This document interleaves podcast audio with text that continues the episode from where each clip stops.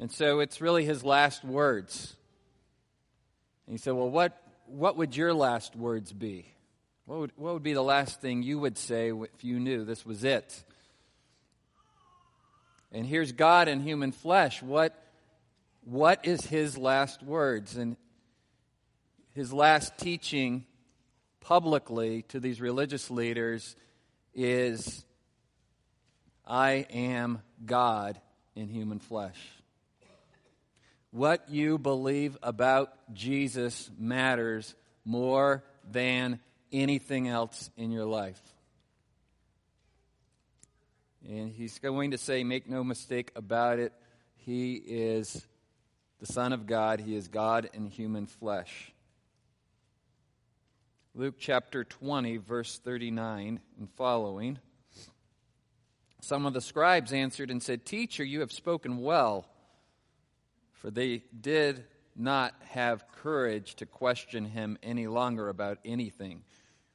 And then he said to them, How is it that they say the Christ is David's son? For David himself says in the book of Psalms, The Lord said to my Lord, Sit at my right hand until I make your enemies a footstool for your feet.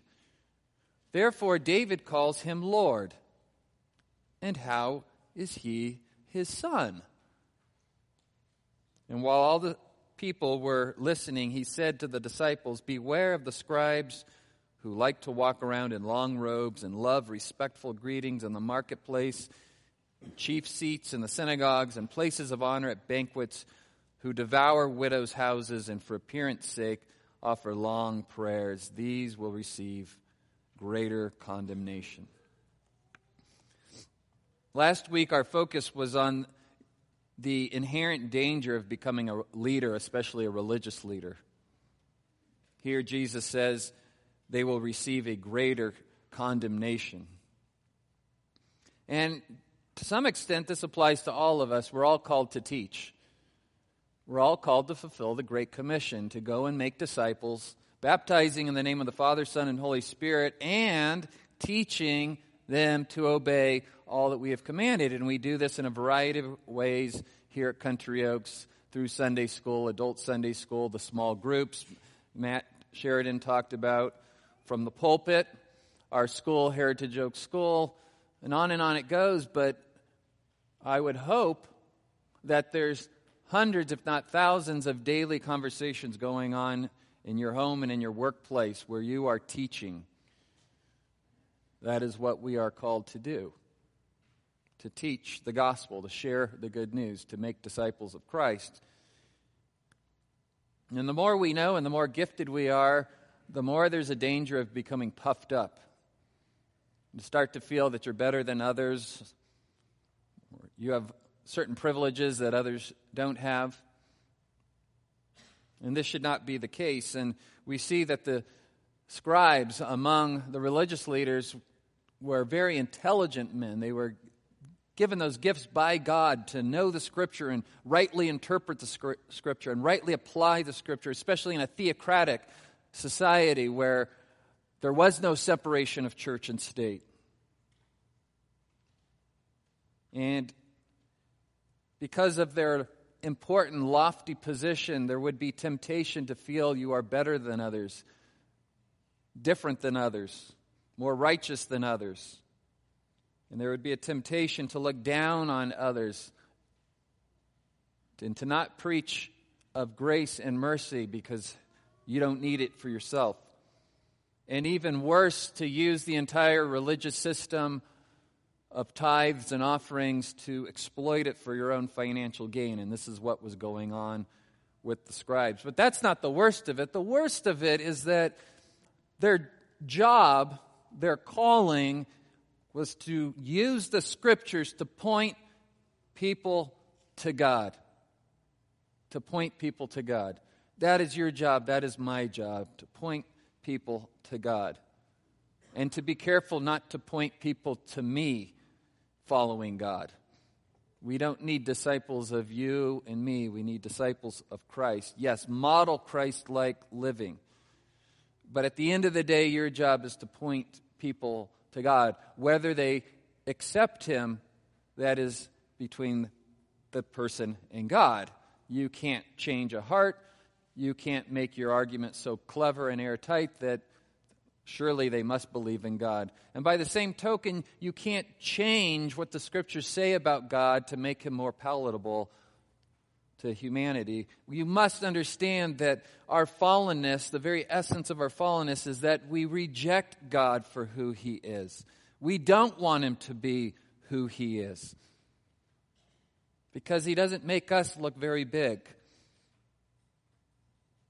And so, trying to turn God into something less than God is, is the worst offense of all. And here, God shows up in human flesh in the person of Jesus Christ, and the religious leaders whose sole purpose were to point people to God were pointing people away from God, pointing people away from God incarnate.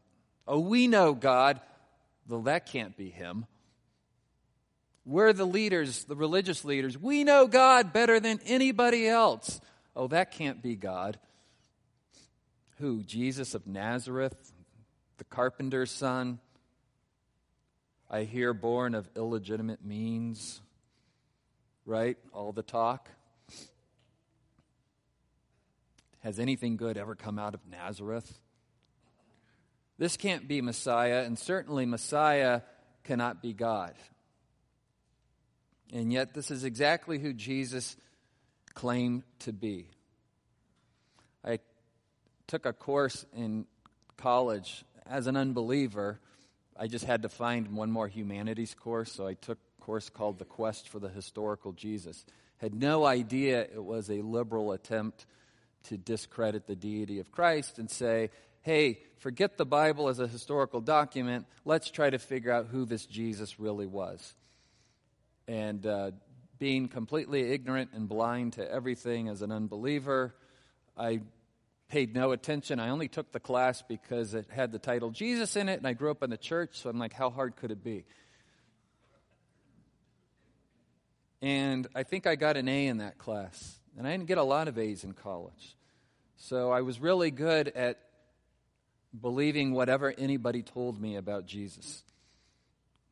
And that is the life of the unbeliever, but it shouldn't be your life as a believer in Jesus Christ, filled with the Holy Spirit, your mind illuminated by the Holy Spirit to understand the Scriptures. And that you believe by faith that Jesus Christ is fully God and fully man, even if that doesn't make sense on a human level.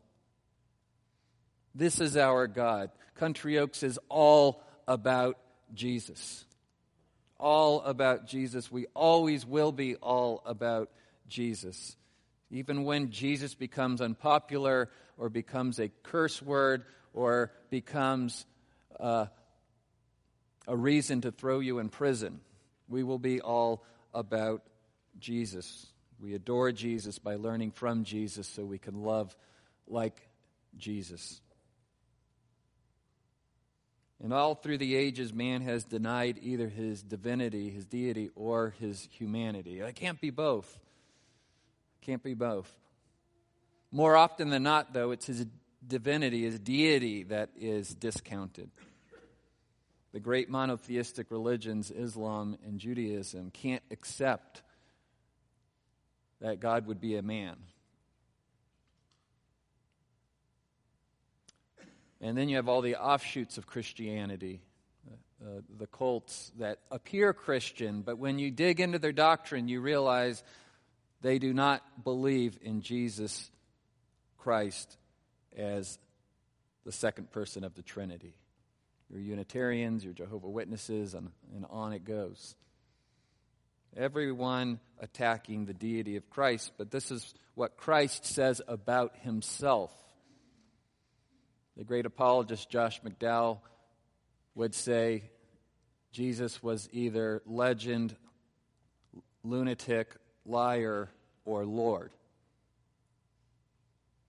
He's either lunatic, legend, liar, or Lord. But you can't just say he was a good teacher. Good teachers don't talk the way Jesus taught. If he's not God, he's a lunatic or he's a liar. And if he was just a legend, then we wouldn't have all this historical evidence telling us he truly existed. So the question this morning is who do you think Jesus is? At the end of the day, it doesn't matter what you think, he is who he is. But it does matter in the sense that what you do with Jesus determines your eternal future. So this morning we're going to focus on Jesus' argument for his own divinity. It's not the only argument. The scriptures replete with arguments for the deity of Christ. But since he's talking to the scribes, he chooses a portion of scripture they would know really well, except they've never interpreted it correctly. And so, one last time, he will publicly put these people in their place, publicly put the religious leaders in their place. And for good measure, these self righteous people, you notice at the end, he says, Beware of the scribes. And uh, oh, by the way, they're not good people. They devour widows' houses. They're all about their own self glory. They always have to have the best seats. They pray long prayers in public to impress people. So not only do they have the wrong doctrine, but you can't trust their teaching because they're not men of integrity. Look at the way they live their lives. There's no fear of the Lord evident at all in their lives.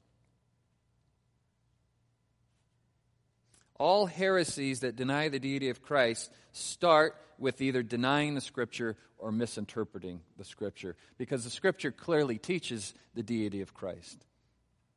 Scripture clearly teaches the deity of Christ. So to deny it, you either have to deny Scripture is authoritative at all, but you're not going to say that.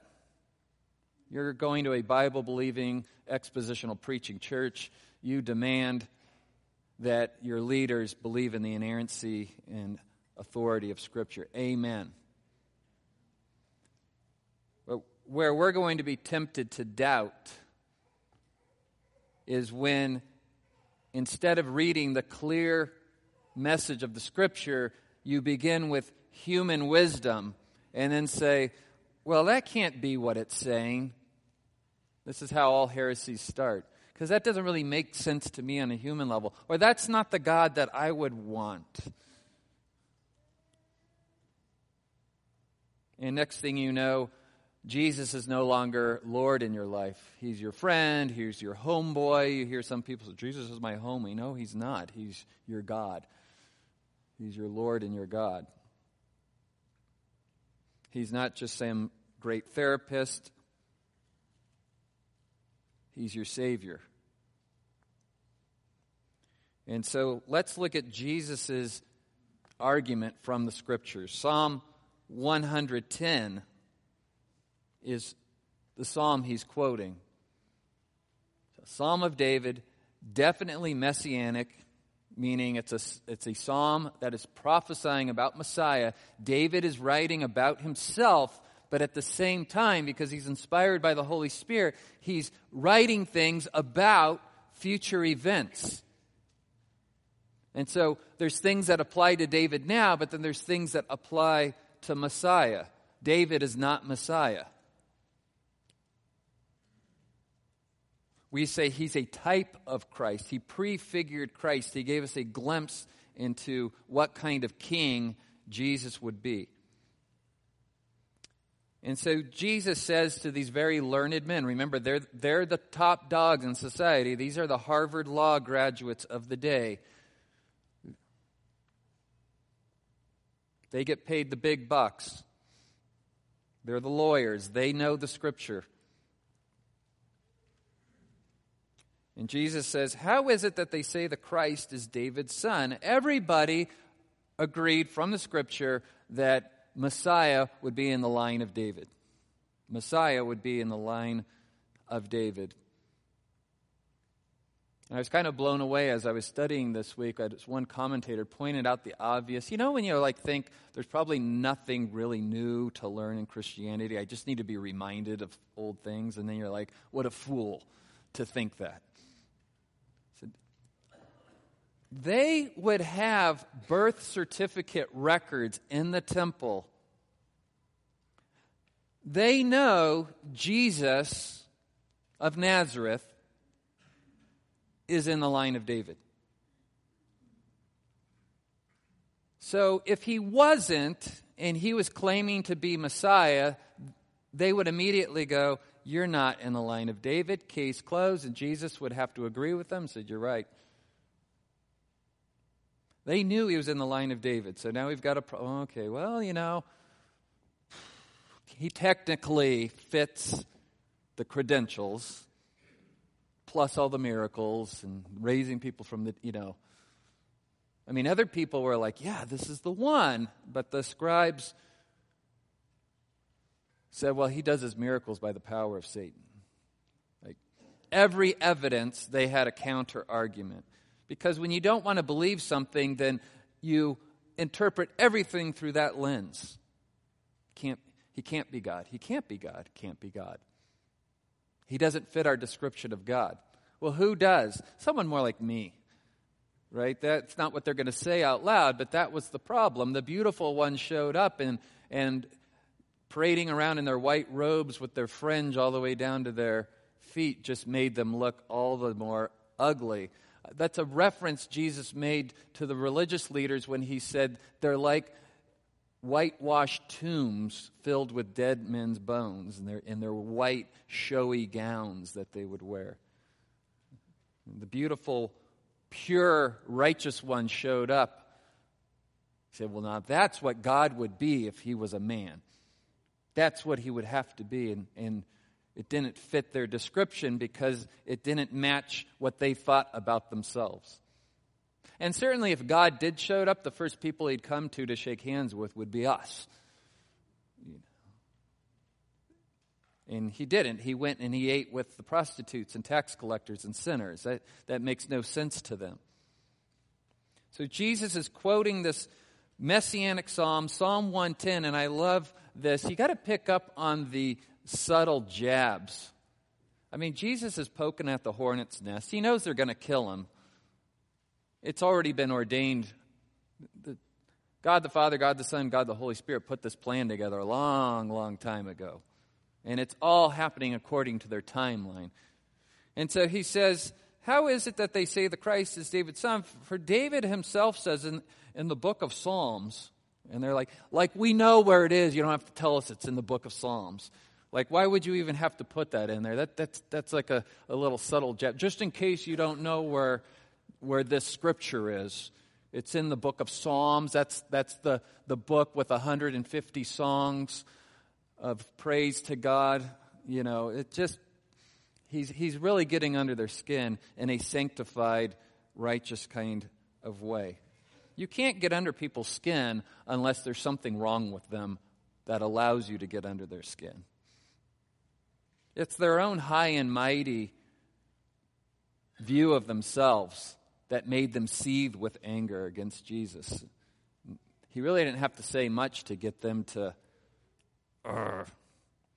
So he's quoting Psalm 110 and he says, The Lord said to my Lord, Sit at my right hand until I make your enemies a footstool for your feet. And they're like, Right, we know the psalm. You don't have to point it out to us. Get on with it. What's your point? What's your point? Well, let's look at the rest of Psalm 110, or at least the front half of it. A psalm of David The Lord says to my Lord, Sit at my right hand until I make your enemies a footstool for your feet. The Lord will stretch forth your strong scepter from Zion, saying, Rule in the midst of your enemies. Your people will volunteer freely in the day of your power. In holy array from the womb of the dawn, your youth are to you as the dew. The Lord has sworn and will not change his mind, you are a priest forever according to the order of Melchizedek. And you're like, whoa, what is that all about? Lots of imagery there, and who's this Melchizedek? Who's this Melchizedek? We're not going to do an exposition of Psalm 110, but we are going to focus on the verse 4, and then we'll go back and focus on verse 1.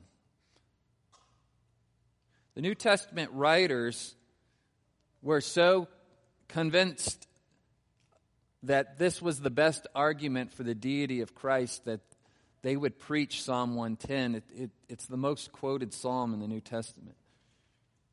Acts 2:34, Peter's first sermon, like when he's filled with the Holy Spirit and he's not a coward anymore and he's preaching with boldness. For it was not David who ascended into heaven, but he himself says, The Lord said to my Lord, Sit at my right hand until I make your enemies a footstool for your feet. It's not talking about David. Therefore, let all the house of Israel know for certain that God has made him both Lord and Christ. Lord and Savior. Christ, the Messiah, the Savior. He's not just Messiah, He's Lord and Christ. Lord, the designation for God. He is God and Christ, Lord and Savior, this Jesus whom you crucified. Yes, Messiah came and you didn't recognize him and you killed him. God came in human flesh, you didn't recognize him, you killed him. But because he is God, he couldn't stay dead. You can't kill God. Sorry, Nietzsche, God is not dead. He's very much alive. Hebrews 1:10 is also uh, quoted extensively in the book of Hebrews. Hebrews 1:13, but to which of the angels has he ever said, Sit at my right hand until I make your enemies a footstool for your feet? He's not some glorified angel. There were those even in this day that were saying, okay, well, maybe Jesus is an angelic being. Maybe he's an angelic being. That's what the Jehovah Witnesses say about Jesus. That he's an angelic being. He's, he's Michael the archangel. But the Bible clearly states that I will make your enemies a footstool for your feet. This is a designation for God alone. That God will be Lord over his enemies, and his enemies will be a footstool for his feet. That's, that's not angelic talk. The angels don't have that prerogative, they don't have that place. Hebrews 5 9, and having been made perfect, he became to all those who obey him the source of eternal, eternal salvation. To all those who obey him, the source of eternal salvation. Here's the gospel. Being designated by God as a high priest according to the order of Melchizedek. What what is that doing in there? There's that Melchizedek again. Who's this Melchizedek? What's the order of Melchizedek? The whole book of Hebrews is an argument that the New Testament is supplants the old. The New Testament is superior to the old covenant. The new covenant superior to the old. The old pointed to the new, but the new is so much better in every way. In the old covenant, you had to keep making sacrifices of animals over and over and over and over. In the new covenant, Jesus is the sacrificial lamb who was slain. Once and for all, it is finished. In the old covenant, you needed priestly mediators between you and God, except human priestly mediators, there's a problem there. They're sinful and they die. And so you need new ones. But now we have a perfect mediator a perfect high priest. So he's a better sacrifice, he's a better high priest, he's a better temple. And on it goes. But we get to this high priest in the order of Melchizedek, and you might be asking, who is this Melchizedek? You know, it's like the great Sunday school Bible trivia question. It's like Final Jeopardy. Melchizedek is mentioned briefly in Genesis chapter 14. He's the king priest of Salem, not where the witch trials were. Right? They got the name from the Bible, not the other way around. He's the king priest of Salem, and Abraham enters his territory, uh, fights a battle, and then goes meets with the king priest of Salem, and he gives the king priest Melchizedek a tithe. So here's Abraham submitting to the authority of this king priest. And why do you keep saying king priest? Because that's what he was. And after Melchizedek, the kingly line and the priestly line would always be separate. Always be separate. Because that's a good thing. Think historically what happens when kings try to be priests. Right? And we know that the term separation of church and state gets abused in our country, and that it, nowhere in the Constitution do we find that statement. And we don't want the church eliminated from the state. We don't want religion eliminated from public view. Our faith determines how we live. We can't put it in a box Sunday morning, can we? We can't put it in a box Sunday morning and then leave the church and live a different way. In fact, the Bible commands us not to do that. Yet, at the same time, we don't want the state becoming the church. It never turns out well. Never turns out well. Remember when King Saul tried to play the role of priest, he was rebuked by God for making those sacrifices that only Samuel should have been making. Separation of power was God's idea because sinful man can't handle a consolidation of power. But there was once this order, this order of Melchizedek. And an order implies that there was one after another, after another, after another, but we don't see another Melchizedek in the Bible. The priestly line becomes the Levitical line, right? The Levites were the priestly line. And then later in the New Testament, we see that the line of Zadok was the priestly line. The Sadducees were all from the priestly line of Zadok. That's how they monopolized the temple and all the positions of authority in the temple. The kingly line eventually went through David, and Jesus, well, God made a covenant with David that the kingly line would always go through David. So you've got your priestly line and your kingly line, but what the writer of Hebrews is arguing and what Peter's arguing and what Jesus is arguing is those two lines have now come back together in the person of Jesus Christ. Because only the God man, Jesus Christ, can be the perfect king priest. Amen? We don't need separate offices now. You don't need a whole bunch of priests mediating between you and God. You have the great high priest, Jesus Christ, mediating for you. He mediated for you on the cross, and he sits at the right hand of the Father, making intercession for the saints as we speak. If you are in Jesus Christ, you know Jesus Christ as your Lord and Savior. He is praying for you as we speak, He is mediating for you. That makes all the difference. That takes away all fear, all anxiety. On those days where you're like, I don't even know what to pray, He's praying for you. And as Romans 8 tells us, sometimes even the Holy Spirit, with groaning t- too deep for words, takes our prayers and changes them in the prayers that we want them to be. And so you never have to feel like you can't pray. Just start praying. God knows what you need even before He asks, but He commands you to ask. The great high priest, king priest, but only God Himself could be the perfect king priest. And so we start with Messiah. Who is Messiah? Well, he's, we know he's David's son. But he needs to be more than Messiah. He needs to be more than a geopolitical conquering hero. We need a mediator. We need a priest. But we also need a leader. We need a king. Who is adequate to be all these things? Only God Himself. And so we have a divine king, priest, Messiah, Jesus Christ.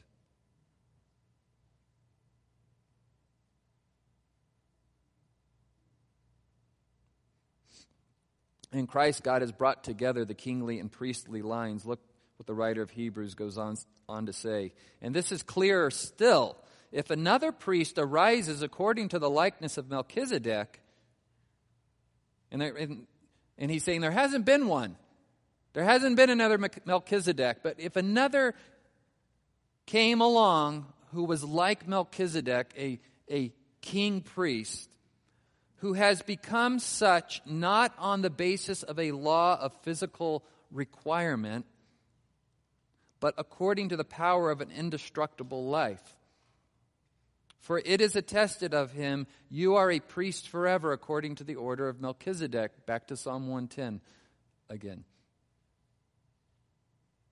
You're like, well, how would we know he's in the order of Melchizedek? Not based on of a law of physical requirement. We're not talking about some kind of genealogical line. If he's going to be the kind of king priest that Psalm 110 predicts, then he has to be God. He has to have the power of an indestructible life. This is how we know Jesus fulfills these credentials. They killed him, and he said, You can't kill me. I'm back. I'm the king priest forever. In the order of Melchizedek, there's never been anyone else in the line of Melchizedek, so Melchizedek becomes a figure, a type of the better Melchizedek to come. Jesus is the greater Melchizedek, he's the greater David. He surpasses King David. David was just a type of what was to come. Everything else was shadow. Jesus is substance. All the scribes agreed that Messiah would be David's offspring. No argument there. Isaiah 9, which we normally read at Christmas time, of the increase of his government and of peace there will be no end on the throne of David and over his kingdom to establish it and to uphold it with justice and with righteousness from the time, this time forth and forevermore. Okay, so David can't have a forever kingdom. He's a man, he's, he's died. Psalm 89 3 You have said, I have made a covenant with my chosen one. I have sworn to David my servant, I will establish your offspring forever and build your throne for all generations. We get it. Messiah will come in the line of David. He's got to be in the line of David. He's got to be in the line of David. And so Jesus defends his deity from the scriptures. He argues with the people who claim to be the keeper of the scriptures from the scriptures. Remember what he said to the Sadducees you neither have the scriptures nor the power of God. It's like, well, we know the scriptures.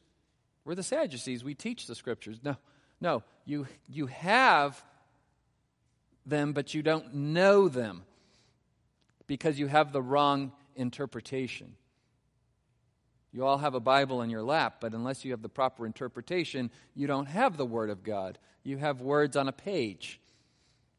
It's not that it becomes the Word of God when you believe the Word of God. That's neo Orthodox Karl Barth. Stay away from him.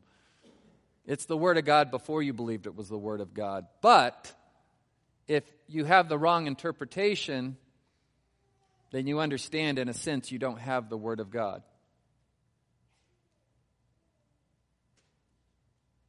So here's Jesus saying, Let me give you the proper interpretation because I'm the Word made flesh. I know the proper interpretation. I am the proper interpretation. So, how is it that they say the Christ is David's son? And no one's stopping them there. Nobody's saying, Well, nobody says that. No, that's obvious. Everyone knows the Messiah, the Christ, will be David's son. So he goes back to Psalm 110, perhaps the, the most foundational of the messianic psalms, and says, Then how is it that David himself says in the book of Psalms, the Lord, all caps, Yahweh, the covenant name for God, says to my Lord, Well, who's David's Lord? He's, he's the king. Who's David calling Lord? Sit at my right hand and I t- until I make your enemies a footstool for your feet. Therefore, David calls him Lord. And then how is it that he, he is his son? A father wouldn't call his son my Lord. You might call your father my Lord in this culture. A wife might call her husband my Lord, like Sarah called Abraham my Lord. A slave would definitely call the master my Lord, but a, a father would never call his son my Lord. Got that, Adam and Aaron? All right. right? Our kids get to an age where they think they should be in charge. No, it doesn't work that way. It doesn't work. You could have sons of your own someday and you'd be in charge. So it's a great argument. It's one of those head scratchers. So much so that I mentioned last week that many that want to deny the deity of Christ in, the, in Judaism reject Psalm 110 now as messianic. Oh, he was talking about something else. Because it's, it's such an obvious argument that David is talking about Messiah as divine. He's using the name of God, my Lord. The Lord says to my Lord. And here's the brilliance of the whole thing. And normally we up at Christmas, but why wait for Christmas? So Messiah has to be divine, but he has to be in the line of David. Well, how are you going to get divinity from a earthly line? If he's not from the line of David, then he doesn't fulfill the scriptures. So if you want to like protect the deity of Christ and say it was God in a bod, which is a heresy, God in a bod. So God inhabited the body of a man, but the body wasn't really part of God because God can't have a physical body. Those two things don't go together. There's divine spirit and then there's flesh, and the two don't go together. Or you say, okay, I'll give you that Jesus is a man, but, I'm not, but he's not God. So he's in the line of David, but he's not divine. Well, how does God reconcile this dilemma? He's in the line of David through his earthly mother, but his earthly biological father is not actually his biological father. His father is God. So he fulfills this impossible criteria the Bible sets up for Messiah. He is God and he's man. It's why there's two genealogies listed in the New Testament Luke and Matthew. And they seem contradictory, but they're not. One is establishing his deity, and the other's establishing his humanity and right to the Davidic throne. God is amazing. God is awesome. It's almost like he planned all this before time began and then providentially was making it all happen. Yes, that is our God, our sovereign God.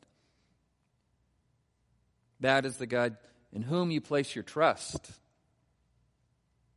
not some tiny version of God.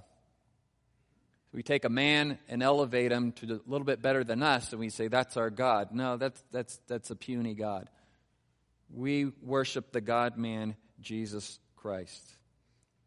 Why would anyone want to reject a divine king, priest, Messiah? I mean, when, when, you, when you look at it the way I just presented it, it's like, why would you want anything else but that? Nothing else would satisfy. The Jews wanted a geopolitical Messiah that would defeat Israel's enemies and usher in a time of economic peace and prosperity. That, that's all they wanted. Like, get Rome off of our backs, get evil tax collectors off of our backs, and then we can go back to just living the happy life that we've always wanted. This reveals the heart of man's misguided desires. I want paradise without God telling me what to do and how to live. I want paradise without God telling me what to do and how to live. So many look at Jesus as Savior to fix all of my problems like a great therapist. Now that all my worldly problems have been solved, back off and let me go live the life I've always wanted. It's like, I want paradise without God. Hmm, gee, where did we hear that in the Bible? Right? Our first parents. Hey, paradise is great, but you know what would make it better? If this God creator wasn't giving us all the rules. And, and the foolishness, because what they didn't realize was God was the best part of the garden. And I hope that that is what you're learning as a Christian and as a disciple of Jesus Christ, day by day, by God's grace, and even through suffering and Him taking things away from us that we need taken away from us, that will be stripped down all the way bare, like Adam and Eve in the garden. And yet, because our sins are forgiven, be naked and unashamed and realize the best part of the garden is God. In fact, if everything else was gone and it was still God, it would still be paradise. And then you take that teaching, that changes everything about the way you live. All your hopes, all your dreams, all your aspirations. Heard a good wedding sermon yesterday. And he was making this point that, look, this person can't be the source of your joy. And this person can't be the source of your joy. Because even though there's a lot of joy right now, down the road, we know what happens. But if your joy is in Jesus Christ and you see your marriage as a, a conduit for the blessing of Christ to flow through your marriage, then you will find everlasting joy. And in the same way that Israel only wanted a conquering Messiah to make all their problems go away so they could go back to living their lives the way they wanted it, we have to come to the realization that that is the essence of our fallenness, that we want God to fix everything and then go away and let me be my own God. And it's the same in our human relationships. We're so busy trying to order our life in such a way that we think, then I'll finally be happy. And we realize we've squeezed out all the people in our life. You saw people either as an obstacle to your happiness or a way to exploit them for your own personal happiness, and you missed out on the fact that just being with that person is the happiness. Like you, you kind of knew that when you first got married. I just want to be around this person forever. You know, and then years later, you're like, what was I thinking? I'm going to be around this person forever. You know, like what, what happened? What changed? And sometimes it takes not having that person close to you to realize that's what it was all about. That's what it was all about. All my clamoring for bigger houses and bigger barns and bigger RVs and bigger pension funds. And I would trade it all in for one more day with my beloved. And that is where God wants us to get in our relationship with Him. To say, like Paul, to live Christ. There's no is in the, in the, in the Greek. To live Christ. Period. And to, get, to die, gain, because I'm going to be with him. If that's not what your faith is about, then you may have a cheap imposture of the Christian faith. This is what our faith is about. We worship the King Priest, Jesus Christ. He's our everything. Our everything. He was everything for us so he could be our everything for eternity.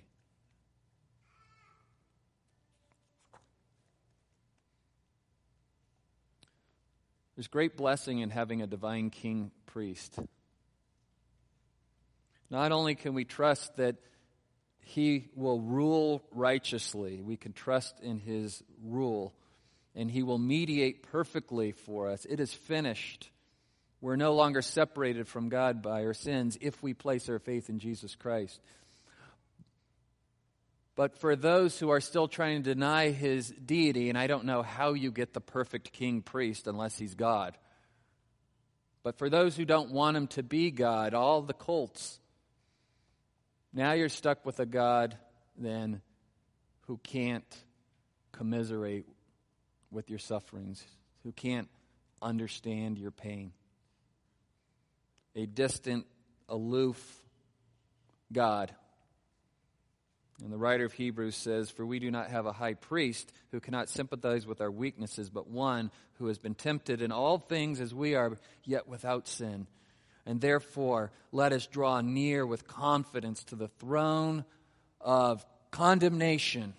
No, the throne of, I got to do everything right for this God to be pleased. No, the throne of, maybe if I clean up my act enough, he might tolerate. No the throne of grace, so that we may receive mercy and find grace to help in time of need. Who's in time of need right now? Come on, who's in time of need? Who needs grace right now? Approach the throne boldly through your faith in Christ. You won't be turned away. He understands. He's been there. He's done that. He died, but he lives that you may live eternally. Amen. Father, thank you for Jesus. Thank you, Jesus. You are everything. Forgive us for making you less than that. Forgive us for wanting you to fix all our problems so we can live in paradise without you. You are paradise. Lord, guard our hearts and minds against the lies of the enemy, trying to downplay your deity or erase your humanity. You are the God man. You are perfection incarnate. You are everything we want to be but can't. You are everything we should be but couldn't. You are everything we will be and will through faith in you. Help us today to believe that and to take the first footsteps into turning into your image, becoming like you. In Jesus' name I pray. Amen. Amen. God bless you.